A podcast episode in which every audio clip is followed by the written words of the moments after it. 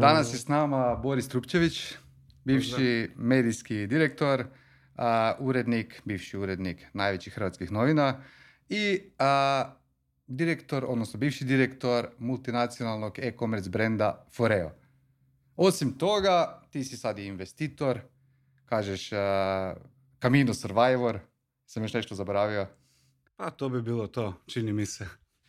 Pa imaš zapravo prilično impresivna postignuća u karijeri. A na što si od svega toga najviše ponosan?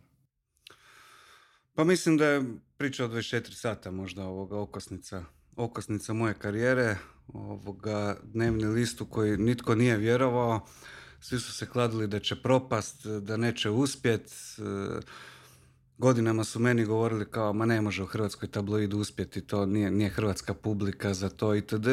Znali su neki od kolega da je napraviti tabloid za ovoga bio moj nekakav karijerni, karijerni san. Ne? Međutim, ja sam vjerovao da ljudi u Hrvatskoj nisu ništa puno različitiji od ljudi u Velikoj Britaniji, Njemačkoj ili bilo kojem drugom tržištu gdje su tabloidi ovoga najtiražniji i najuspješniji, najuspješniji listovi.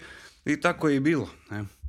Ovoga, 24 sata je unutar dvije godine ovoga de facto pomeo cijelo tržište, postao dominantan dnevni list u Hrvatskoj sa nakladom koja je bila više nego dvostruko veća od bilo koga drugoga. i to čitano. To je 2005. 6. 7. 8. 9. Ovoga, 2007. One... sam ja došao raditi za vas i ovaj, sjećam se da su nam podijelili jedan priručnik mm kako pisati. Da. Mi je bilo toliko dobro, ali nisam ni znao koliko je dobro dok nisam se počeo baviti marketingom, prodaj i shvatio kaj ste vi zapravo tu napravili. Je. Pa, mislim, veliki izazov kod 24 sata je bila kratka forma. Da. Ovoga, iako se u branši su se ljudi sprdali sa kratkom forma, to nisu novine, to su mm, kratki tekstovi, mm. to je bez veze.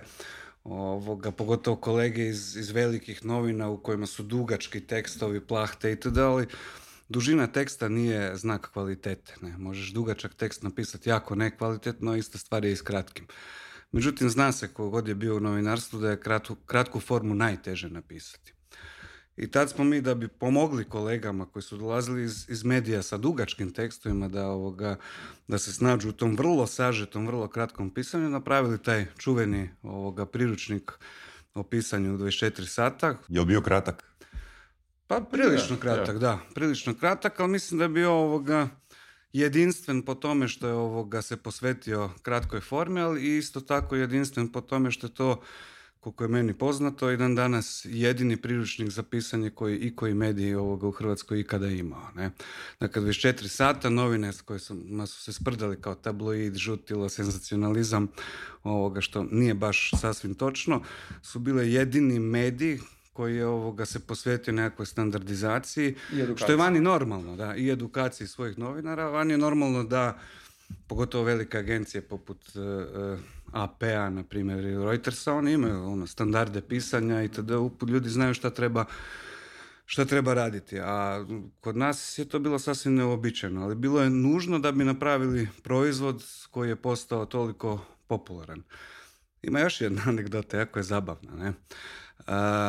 jedan konkurentski list je radio istraživanje ne bi li dokazao da su te naše male novine i male formatom bez veze, a da su prave novine samo ove koje su na, na velikom formatu i ono što su htjeli dokazati je da, da se ovoga prave novine dugo čitaju, a ove male novine to se samo prelista. Nikad nije to istraživanje izašlo na vidjelo jer je rezultat bio upravo suprotan. Mm. Rezultat je pokazao da se male novine sa kratkim sažetim tekstovima koji su pitki i vrlo informativni čitaju puno duže nego mm. velike novine sa plahtastim tekstovima. U smislu, pročita se više sadržaja. Tako je. Jer najčešće se čita što? Naslov i gleda se caption ispod A da, zato što dugačak tekst ovoga te u startu odbija. mm On u startu te signalizira moram imati neku investiciju vremena tu i mhm. onda mhm. pogledaš opremu mhm. teksta i, i možda pročitaš ako te baš jako zanima. A ovo se A ovo te pozove i u kratkoj formi ovoga ti progutaš sve informacije koje trebaš. Ne? Ali ta redukcija ovoga informacija je stvarno jako zahtjevna. Da, sjećam se. A, ali daj mi reci, ok, to je bilo 2005. Ti si u novinarstvu preko 25 godina bio. A kako si započeo karijeru? Pa počeo sam sasvim slučajno. Bio sam ovoga u jednoj, u jednoj uh, u jednom društvu anarhista koje je imalo nekakvu anarhističku organizaciju. Okupljala se u Tkalčićevoj ulici i mi smo tamo organizirali nekakav anarhistički pokret. Isprva se zvao Zagrebačka anarcho-pacifistička organizacija i htjeli smo se učlaniti, odnosno povezati sa drugim anarhističkim organizacijama u svijetu i svi su nas odbijali. Odbijali su nas iz jednog vrlo jednostavnog razloga, zato što smo u nazivu imali O, organizacija. U anarhizmu nema mm. organizacije i tako je ovoga, promijenjen, promijenjen naziv u Zagrebački anarho pokret, ne? Mhm. bez ovog, mm bez ovog O. U istim prostorijama je bila antiratna kampanja Hrvatske e, koja je imala svoj neki čas, 92. treća, mm tako nešto. Znači Koliko tada imaš? 16-17 godina, Tako je, da, 16-17 godina i oni su imali taj svoj fanzin koji se zvao Arkzin, gdje sam ja onak malo gledao šta, pa mogu ja nešto napisati, pa sam tu i tamo nešto napisao i vrlo brzo su mi dali kolumnu u kojoj sam ja kao neki mladi panker ovak, slikan vrlo uh, drčno i kurčevito, uh, pljuvao po vlasti, imao rentove protiv ministara itd. I onda me pokojna kolegica Tanja Tagirov, koja me zapravo svemu i svačemu ovoga naučila, u zajebanci i pitala kao, mali, a ti znaš uopće šta je kolumna? Ne? Ja kažem, pa ne znam, feljtonu nastavcima i tu su svi popadali od smijeha ovoga u redakciji. Ali tamo sam počeo i onda sam 98. otišao u jutarnji list, gradska rubrika, plac, čestitamo novopečenim roditeljima, dakle one prašinarske ovoga bazične, bazične stvari ovoga u gradskoj rubrici koje novinar radi i od tamo sam od tamo sam htio ovoga postati politički novinar, to je, to je ono što me zapravo što me zapravo zanimalo. E, međutim, i počeo sam pratiti gradsku skupštinu Bandića itd.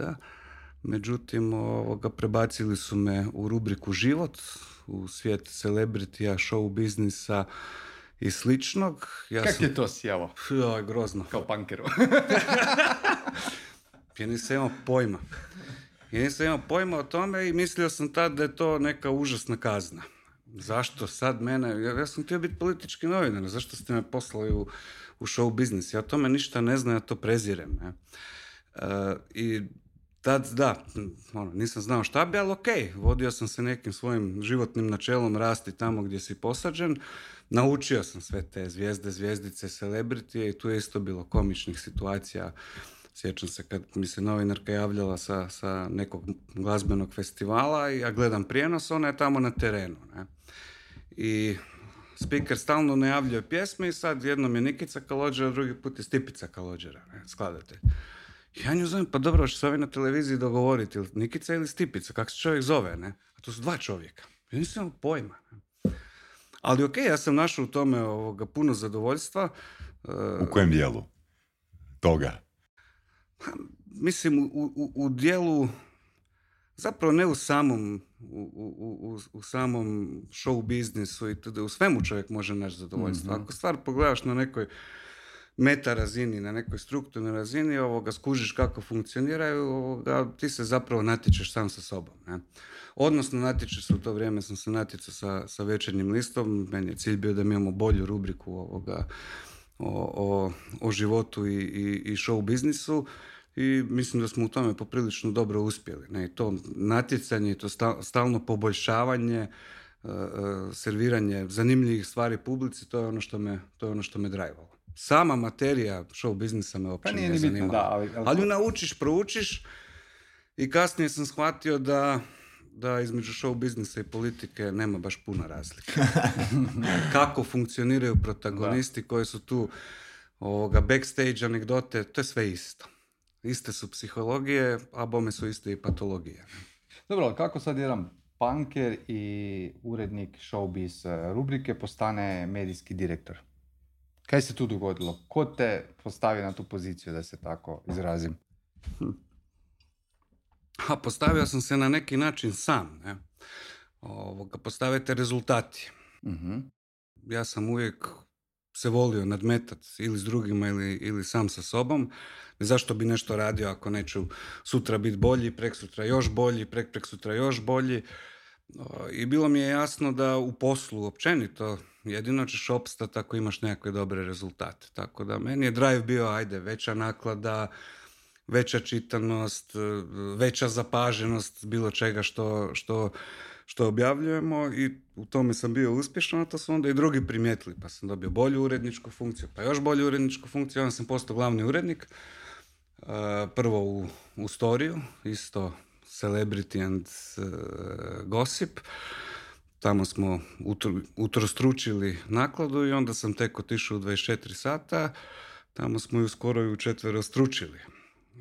I takvi rezultati donose novac. Jesi imao commission na, na, na ne. ovoga? Ne, a? Ne.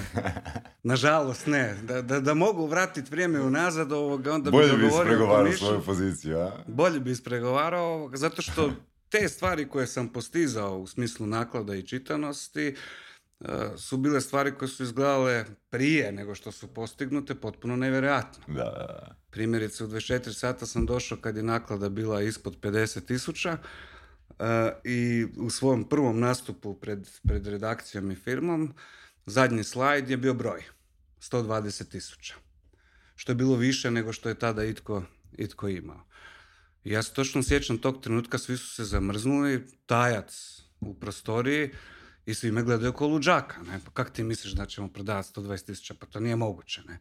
Na kraju nam je najveći prosjek godišnji bio 184 tisuće, a apsolutni rekord jedan petak 254 tisuća. Tako da da, ovoga, da sam da sam bio pametniji, trebao sam mm, commission mm. dogovoriti. Ne? Ali ok, zaradio sam. Ne? Pa dobro, ok, znači nakon e, toliko godina u novinarstvu, što se dogodilo da si onda odlučio izaći iz toga, to, odnosno medijima, i zašto si otišao u e-commerce? pa jako teško je naći, kad postigneš jako puno, ovoga, teško je naći motivaciju. To, mm. to je stvarno posebni, posebni izazov. Ne? Za 24 sata ja sam ostvario svoj karijerni san, to, to je bilo to. Ne, ja želim napraviti tabloid, napravio sam tabloid, daleko je neuspješniji na čuđenje ovoga, na čuđenje svih. Bilo je tu i puno usputnih uspjeha i, i zadovoljstava, e, ne znam, osnivanje nagrade Ponos Hrvatske, na što sam posebno, posebno Čekaj, ponosan. to je tvoj projekt? Da.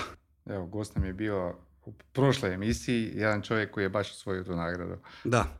E, to smo vrlo rano, tek sam došao ovoga, e, unutar prvih mjesec dana ovoga, sam, sam došao s tom idejom i rekao ponos Hrvatske, tu ćemo mi birati ljude koji su ono hrabri, koji su heroji, koji su spasili nekom život, dakle sasvim nešto drugo od, od nekakvog ovoga snobizma i show biznisa ili, ili, ili ovih poslovnih nagrada kojih ima, kojih ima mali milion. Ono, nagrada za obične ljude i za, za, za za ispravne pozitivne društvene vrijednosti. Ne? I točno se sjećam, tad sam rekao, vidjet ćete, za deset godina će ovo biti prestižna nagrada. I tako je bilo. Ne? Da li ljudi vole više pratiti te pozitivne stvari ili su ipak više nastrojeni na showbiz uh, i ono, tračeve, dramu, kroniku?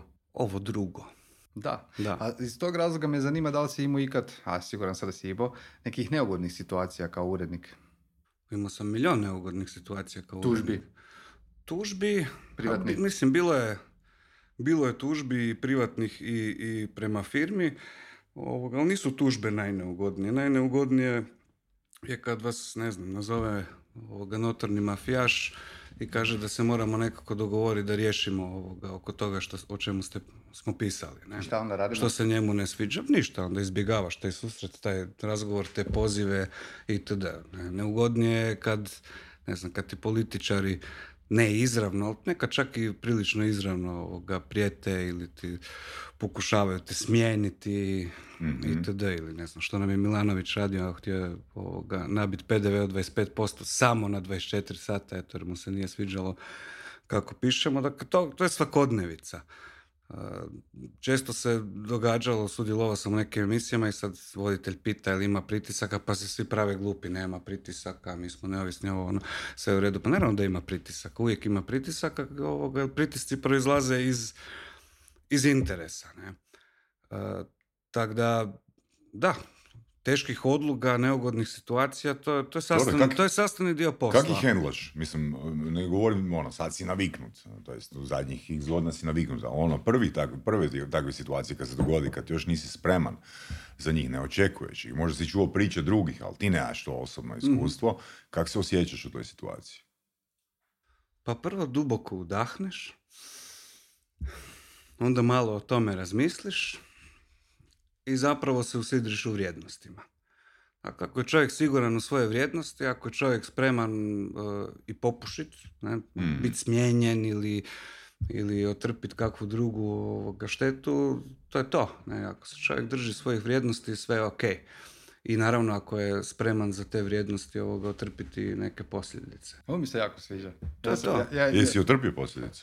Pa kad kad jesam, da kad kad jesam. Istu stvar ja radim, ja to zovem e, kompas. Znači imam popisano vrijednosti i kad je donosim tešku odluku u smislu nekakvih odnosa s klijentima ili s bilo kim drugim u socijalnim interakcijama, pogledam te vrijednosti, pogledam prioritete i vidim jesam li ja u skladu s tim, ako jesam držim se odluke, ako ne mijenjam odluku.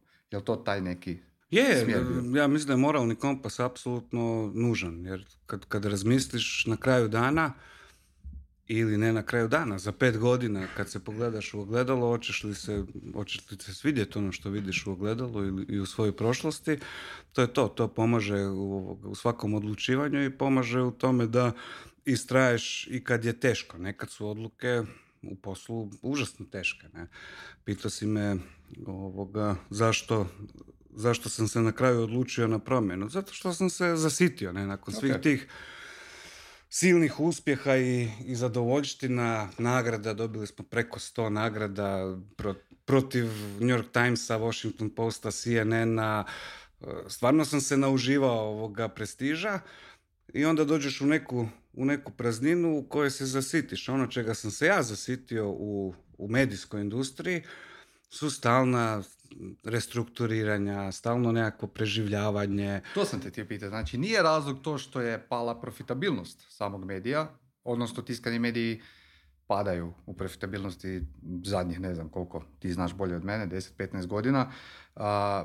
Znači, to nije bio glavni razlog, jer to je isto postoji neki izazov kako riješiti tu situaciju. Što bi ti sad napravio da napraviš financijski profitabilan medij, a da ostane nezavisan?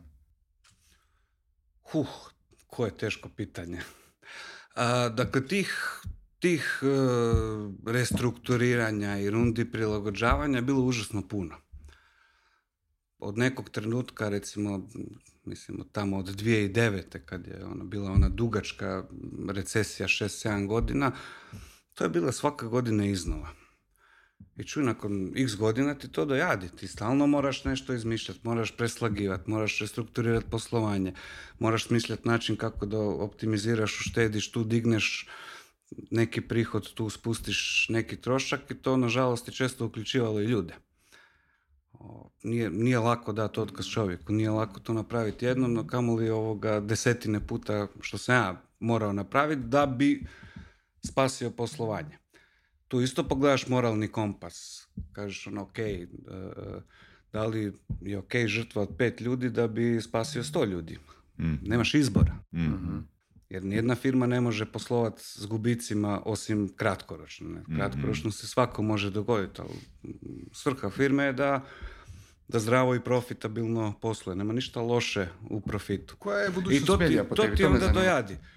Da li, da li možda... Šta bi napravio što si pitao šta bi napravio, a puno toga bi napravio drugačije. Ne? Kad ti ne znaš šta budućnost nosi, puno toga isprobavaš, investiraš na razne strane. Bilo je u svim medijima jako puno propalih inicijativa, propalih pokušaja na koje je otišlo puno novaca. Ipak, daj neki primjer.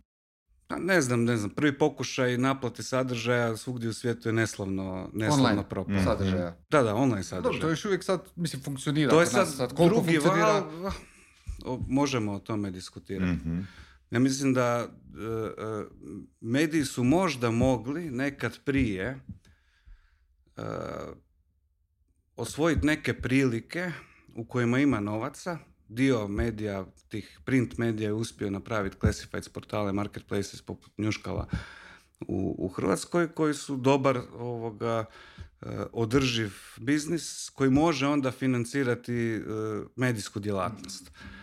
Bilo je tih prilika znači, još. To je jedan, Bilo jedan način prilika- je e, reinvestiranje u nekakve druge projekte. Tako je. A to sad ovisi od izdavača. Ako je izdavač posvećen tome da e, e, kroz medije igra nekakvu ulogu u društvu, onda takav izdavač može biti motiviran i da subvencionira medij iz nekog drugog biznisa. Naravno, medij bi trebao biti sam po sebi održiv, ali to je sad veliko pitanje šta će biti poslovna održivost medija u budućnosti. Nedavno sam gostovao negdje pa sam imao isto pitanje. Moja prognoza je da će barem 50% medija narednih najviše 10 godina propasti. Tradicionalnih medija. Tu ne pričam samo o printu, pričam ovoga, osobito o televizijama. Mhm. Dakle, poslovni model tradicionalnih medija je odavno potrgan i još nitko nije, ili rijetki su samo našli način da ga poprave. E, televizije primjerice, kad pogledate zadnjih nekoliko godina podatke gledanosti, mlađe dobne skupine, znate koliko gledaju televiziju? Ne gledaju. Nula. Ne gledaju uopće. Znači, to je samo pitanje vremena i pitanje, pitanje biologije kad će se njima Mhm. Poslovni model, poslovni model urušiti kao što se urušavao godinama, godinama u printu. I tu još uvijek nema, nema recepta za sve, ima za neke. New York Times odlično stoji. Oni imaju jako puno pretpla- digitalnih pretplatnika i mislim da za njih ovoga nema, nema, nema zime. Financial Times, Wall Street Journal, Guardian itd. Ta zvučna velika globalna imena odlično stoje, ali drugi baš i ne. Dobro, ali New York Times ima pretplatnike u cijelom svijetu. Ne? Exactly. Dakle, New York Times je, samo ime kaže, New York Times. On je bio lokalni list koji ima nekakvu globalnu relevantnost. Ali je imao, dok je bio samo print, imao je vrlo ograničenu Da, da. distribuciju drugdje u Americi, a kamoli, Mhm. kamoli u svijetu. I pojavom interneta odjednom se on obraća cijelom svijetu. Znači, bilo tko, bilo gdje na svijetu, bez, ikakvog, bez ikakve distribucijske prepreke može postati njihov, njihov kupac. I to je zapravo ono što čini uspjeh, odnosno priliku eh, koju je New York Times iskoristio, a koju nema nitko drugi. Znači, Dobro, kak je- neki, neki lokalni list u, u Njemačkoj nema tu priliku, jer nije New York Times i nema relevantnost. a koji su to kriteriji, uh, koji su to kriteriji uh, zbog čega je New York Times to uspio, a netko dru- neki drugi uh, mediji bi teško ponovio ono 1% tog rezultata? Mislim, i samo ime New York Times je relevantno, što, što si rekao, relevantan je u cijelom svijetu. Da li postoji neki model ili neki sadržaj koji bi bio toliko vrijedan da bi subscription model funkcionirao? A mislim da je to ključno pitanje, vrijednost sadržaja. Ok, New York Times ili Washington Post i drugi imaju globalne brendove. Svi zna, Mislim, znaju to, za njih. znači, to, to je jedan, to je jedan faktor. brand. Dakle, ti ne moraš raditi nikakav branding. Drugi faktor je ovo što sam malo prije govorio, odjedanput tvoje, tvoje ciljano tržište nije uh, uh, 40 milijuna ljudi, Mhm. nego je 4 milijarde ljudi. Mhm. To je velika, velika, velika razlika, što za druge ne vrijedi. Ovoga, I treći faktor je kvaliteta sadržaja. Sad šta je kvaliteta? To je vrlo relativan pojam. Ne? Mislim da se kvaliteta sadržaja očituje u korisnosti. Ako meni taj sadržaj koristan na bilo koji način, ako on meni predstavlja vrijednost, ja ću biti spreman za to platiti. Mhm. Ali tu je, tu je isto i, i, i zamka. Ne? Mnogi misle da mogu naplatiti bilo kakav sadržaj, ne Da. možeš. A daj mi reci, ovoga, jel Mora znaš- biti imaš možda koristan, podatak koliko. Financial Times ima uh, subscribera? Ovak na pamet ne znam, ali vjerujem da imaju sasvim, sasvim dovoljno. Ali Mhm. opet Financial Times je još bolji primjer od New York Timesa. Mhm. Zašto ljudi ovoga su pretplaćeni na Financial Times? E, daje vrijednost.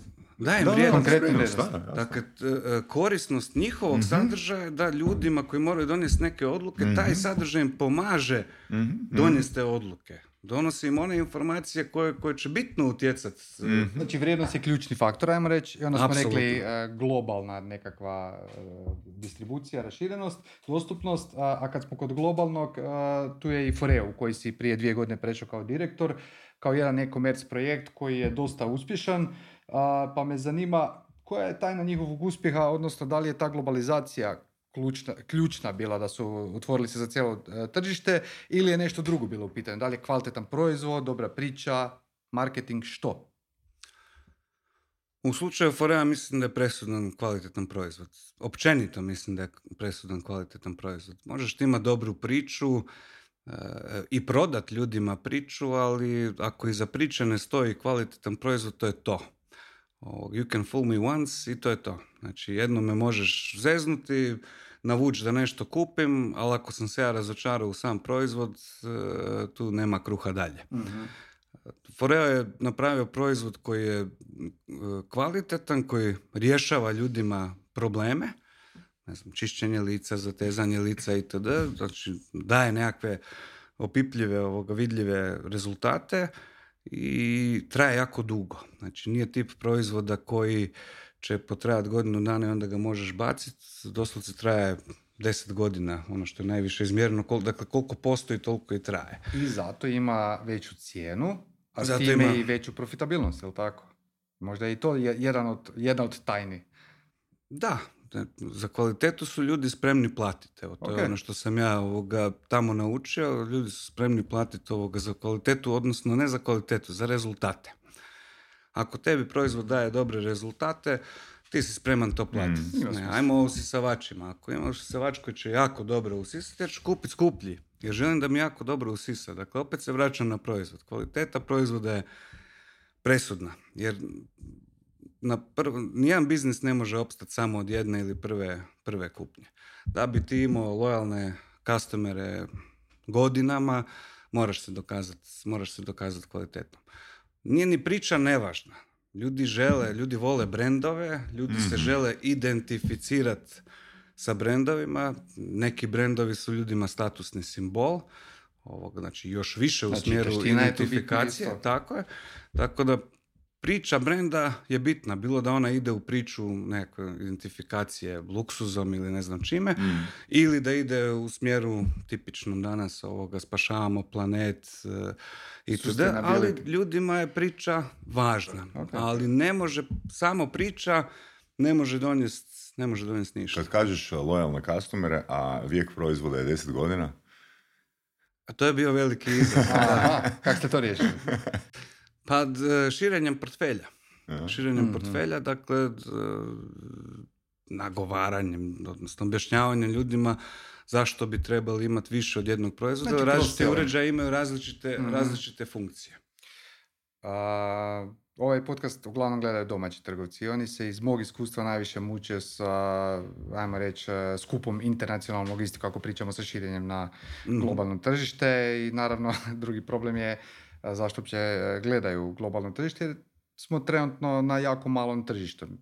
Ono, jednostavno nemaš baš puno kupaca, mi smo ko malo selo u Kini. A, koji su bili zapravo najveći problemi jednog multinacionalnog diva poput Foreja usporedbi s ovim što sam sad spomenuo? Mislim da je to poprilično, poprilično neusporedivo. Mislim da je ključni problem za sve biznise u svijetu u segmentu direct to consumer, što, što je bio no, značajan dio poslovanja uh, Forea, doći do kupaca na učinkovit način.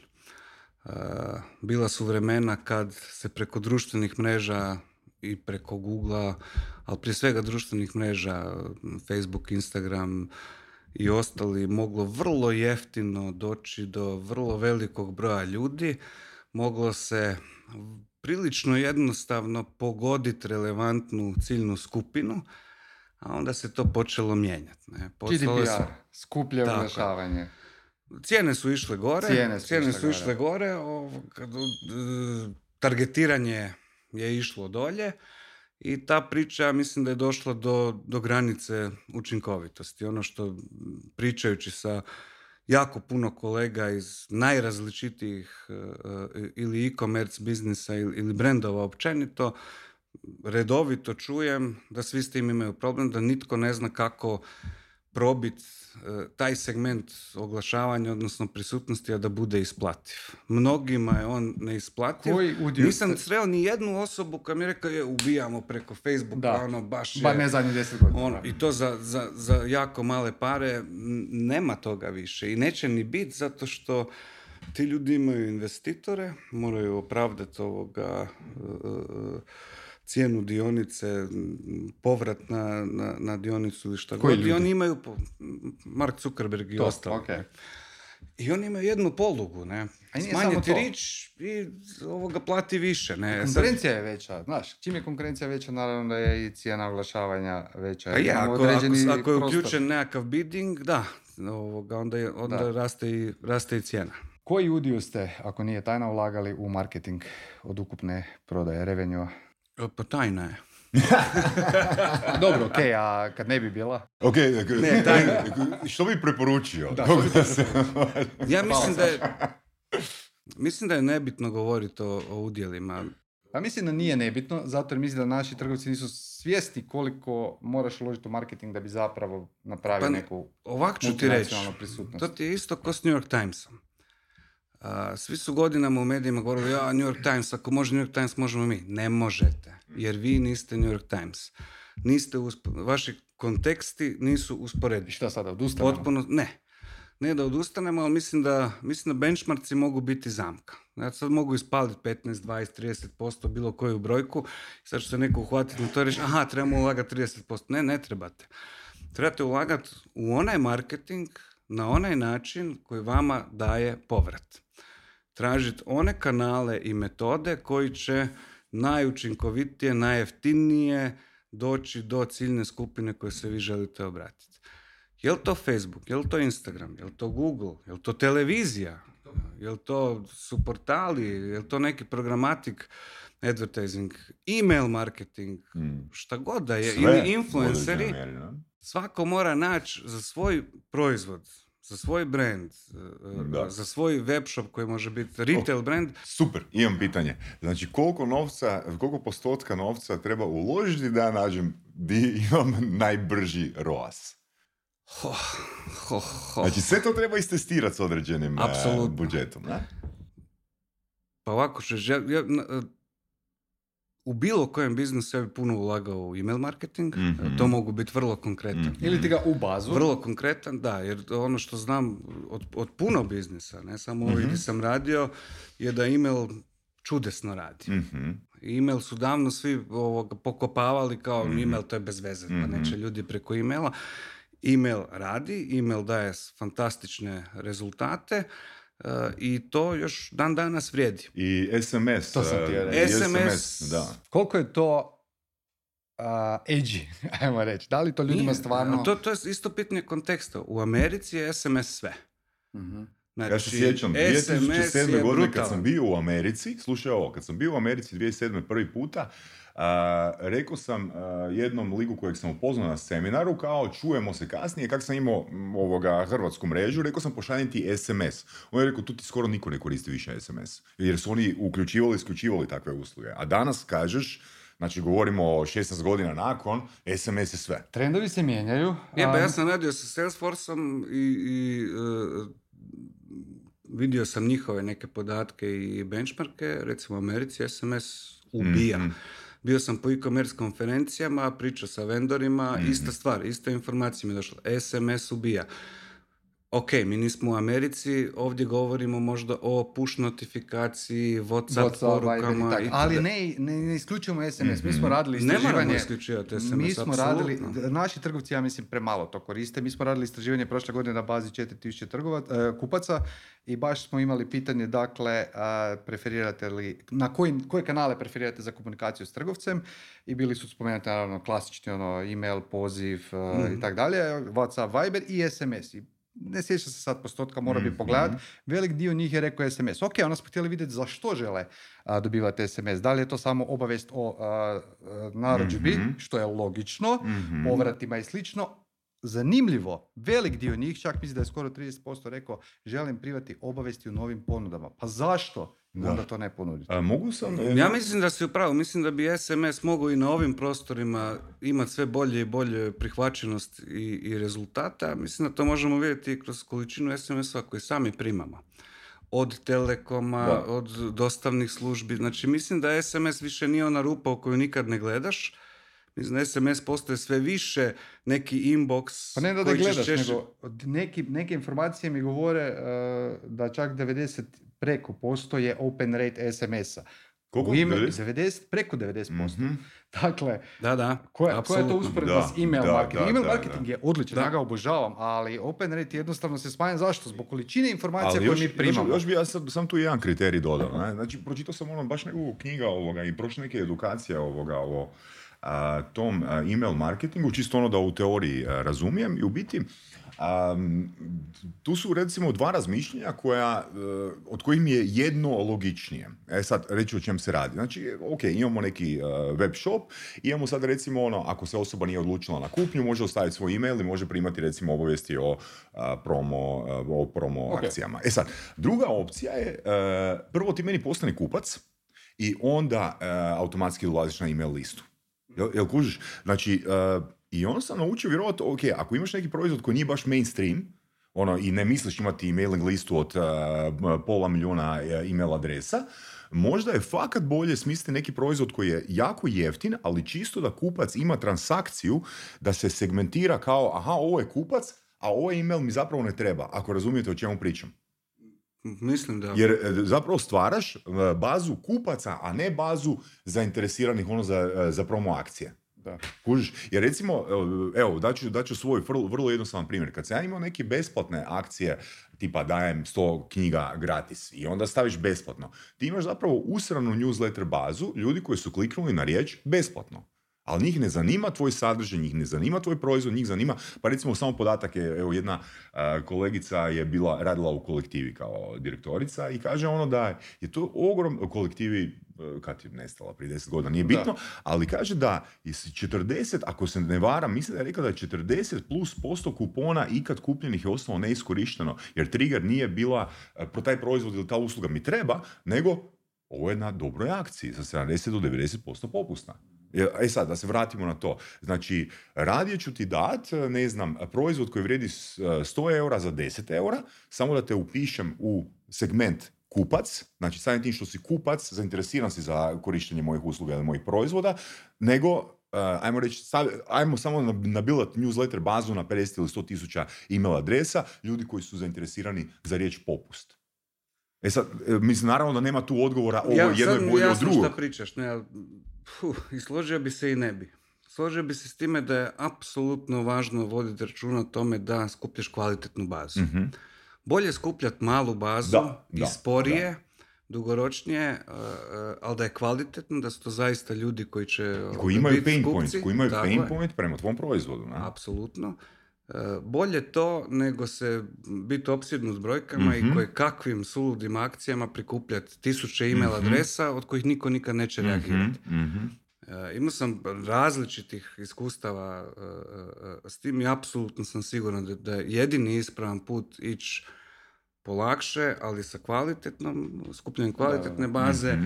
Nego, nego divljati. E, ima jako puno primjera ovih poput kolektive ili, ili drugih koji su skupili bullshit bazu i ok, Mhm. imamo 500.000 ljudi u bazi, ali nitko ne kupuje. Šta će ti 500.000 Da, ljudi da, u bazi da.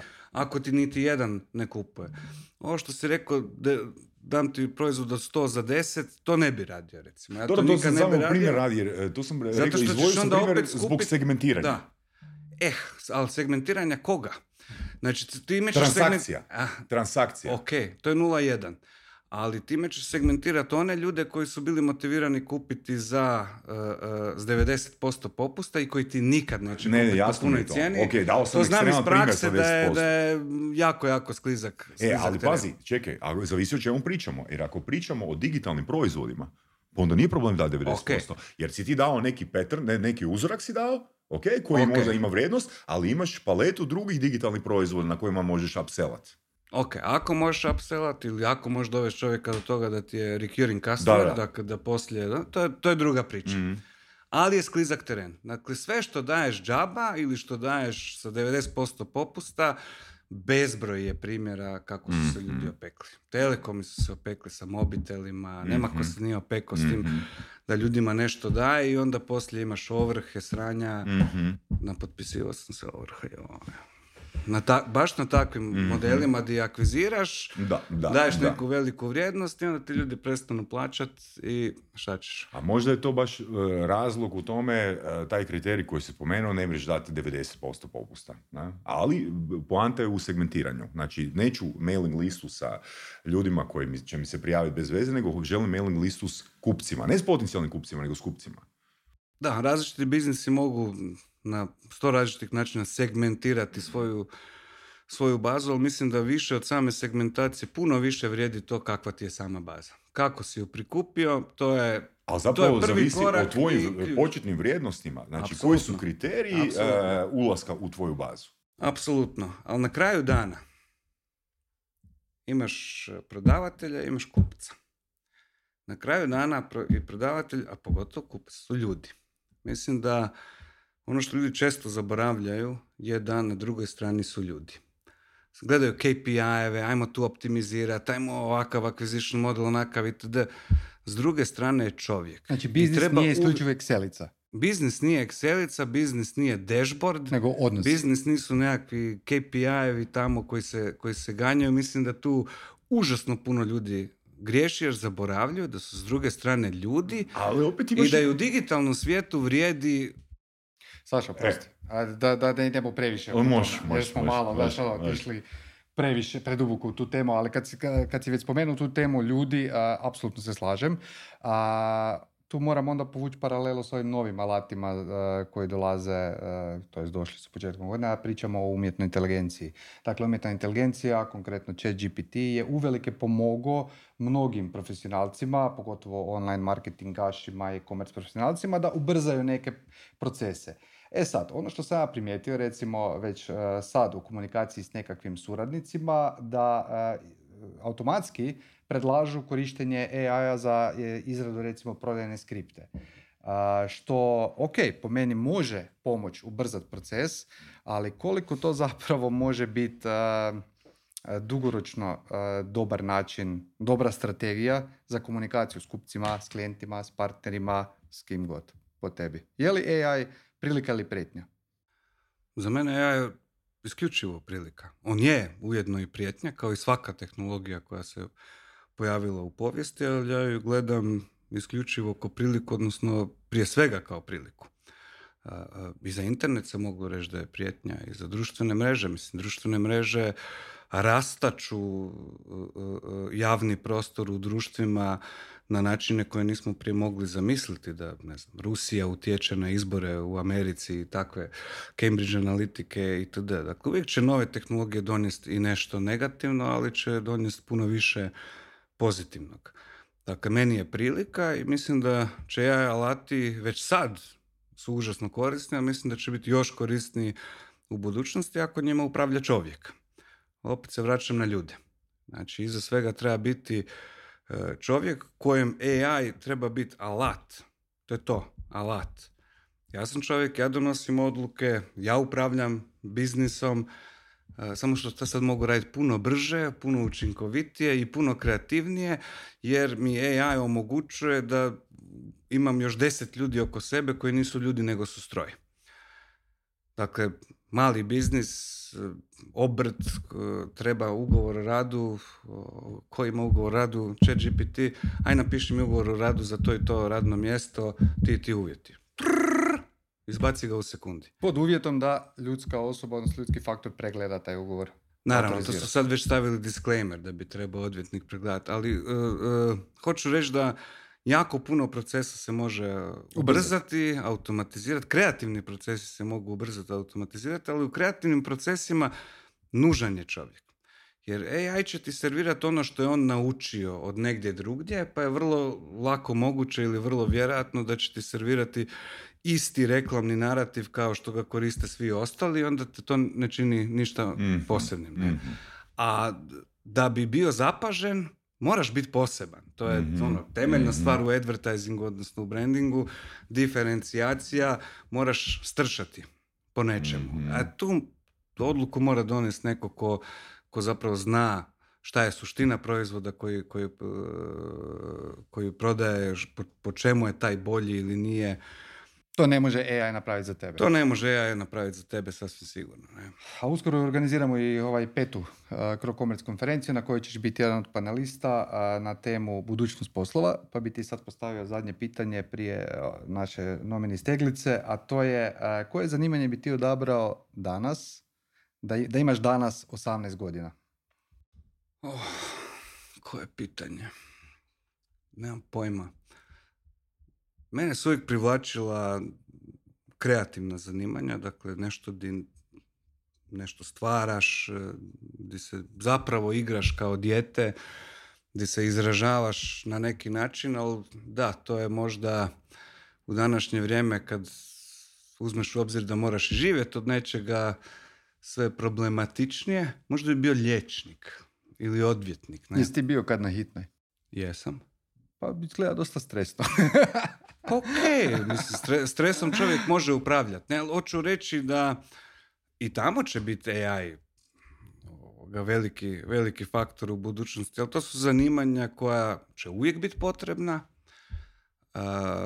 u liječničkom pogotovo možeš uživati u plodovima svog rada na jedan vrlo poseban, poseban način i imaš kroz cijelu karijeru jedno akumulirano znanje koje te čini pred kraj karijere vrhunskim liječnikom, na primjer. Ne? E, super Ništa nije propalo. Super mi je. Šta meni vrijedi što sam ja naučio raditi print kad printa onak je gotovo da ga više i nema. Super mi je ovoga ta ideja da budeš liječnik. E, zašto? Zato što sam baš evo nedavno završio na hitne zbog nekakvih bolova želucu i sve moje misli o tome da je moj posao stresan su prestale u trenu kad sam vidio s čim se ti ljudi bave i način na koji oni to rade. Mislim da je dobro se podsjetiti nekad. A, hvala ti za ovaj prvi dio emisije. Ajmo sad na nomini steglicu gdje ćeš Izvoli, tri pitanja pročitati i odgovoriti na njih. Ok, random kartice biram. Random, random. Mhm. Ok. Saša je danima ovoga smišlja ta pitanja. Da, da, da, da. Tako je. I noć. Nije spao noćima. Možeš pročitati. da, da, da, naravno. Čovjek voli biti spreman da vidimo što ga sve čeka. Bože, šta ste mi uvalili? Možemo snimiti za tjedan dana. Ovaj ostatak, ako želiš. Dobro, znaš kaj, ajde ti malo kuhaju šta pitanja. Imam još jedno pitanje koje sam ajde, zaboravio postaviti, a, koje sam ja isto je osmislio, tak kad sam kuhao noćima, a kad sam razmišljao o svojim nekakvim vrijednostima, pa bi ga i tebi postavio da vidim da li imaš mm odgovor na njega, a to je što bi napravio, kakav projekt bi pokrenuo, da znaš da ne možeš failati? Oh, da. Odnosno da je uspjeh zagarantiran. Da. Pa možda bi se vratio medijima u tom slučaju ovoga, i napravio medij koji se isključivo financira od čitatelja. I isključivo čitateljima odgovara. Kad već pričamo I ja ću jednu napraviti konferenciju koja nema sponzora. Ili bi imao farmu. Ili bi imao farmu, ovoga, farme su lijepe, ne, životinje, poljoprivreda, kontakt sa zemljom, to je, to je nešto predivno, ne. Odlično. A sad si spreman za ova tri. Da možeš imati bilo koju super moć, koja bi to bila? Uf, uf, uf, od svih mojih dječačkih maštarija, uh, možda su dvije bile najčešće, ne. Jedna je vrlo tipična, to je e, da se mogu primjestiti na bilo koje mjesto, dakle, kako se to kaže? Teleportacija. Teleportacija, da. Teleportacija. Ili da bilokacija. Na mjesto isto vrijeme. A? A druga je bila da imam ovoga, to se sjećam iz djeteta, to se ne znam zašto uopće, ne, da imam neki kao laserski nož koji može bilo šta prerezati u neograničenoj dužini. Zašto? Nemam pojma. Evo, to, to, to sam mašto. To, to, to, mi je bilo, to mi je bilo okay, cool, fora, ne. Uh, kada bi mogao promijeniti jednu stvar kod svog partnera ili partnerice, što bi to bilo? Uf, koje teško pitanje. Uh, šta ja znam, ja sam glupo muško, ne ovoga, dakle, nezahtjevno, ne. Od partnerice tražiš ovoga, e, nahrani me, pomazi me i pusti me van. Ko pes, ne? Ok, cool. To je to. E, da si kralj u 13. stoljeću i moraš presuditi siromašnom farmeru koji je ukrao kokoš kako bi prehranio obitelj, kako bi presudio? A i to pod uvjetom da je recidivist. E sad. Ajmo bez toga uvjeta. A joj, joj, joj, joj, joj, joj, joj. Pa ja bi mu, ja bi mu dao još kokoši uz uvjet da vrati dva, tri puta koliko je ukrao i da prosljeđuje kokoške dalje. Jer kok, nakon kokoši će doći druge kokoši, dakle to je A prirodna zar ne bi time poručio drugima da je dozvoljeno krasti kokoše u tvojem kraju? E, pa čuj, tu ti je ovaj faktor kako bi prehranio obitelj, ne? A kakav si ti kralj ako u tvojem kraljevstvu ovoga, ljudi moraju krasti da bi preživjeli? Znači, pričamo o osnovnoj potrebi, ne? Ovoga, ako ne možeš nahraniti obitelj, čemu onda pričamo? Možda je u birtiji ovoga previše, ne? Vladari se, ajde, mo- možemo i s druge strane, možemo i iz, iz, iz vladarske perspektive. Dakle, ljudi ti kradu kokoše da bi prehranili obitelj. Ne? Ako si vladar, ako si kralj, tiranin, diktator, whatever, nema ništa opasnije po bilo koju vlast nego gladan narod. Ne želiš imati gladan narod. Pa Znači, ako, to ne mora bi, bit- ako to ne bi učinio iz plemenitih pobuda, je. ajde da, moji, da ljudi u mom kraljevstvu mogu prehraniti svoju obitelj, Iz sebičnih onda i razloga. sebičnih da, me, da, me, da ne bude revolucija i da me ne nataknu na kolac. Ne? Odličan odgovor. A, jako zanimljiva emisija. Hvala ti puno. Vidimo Hvala se na konfi. Vidimo se. Ekipa, vidimo se. Ćao.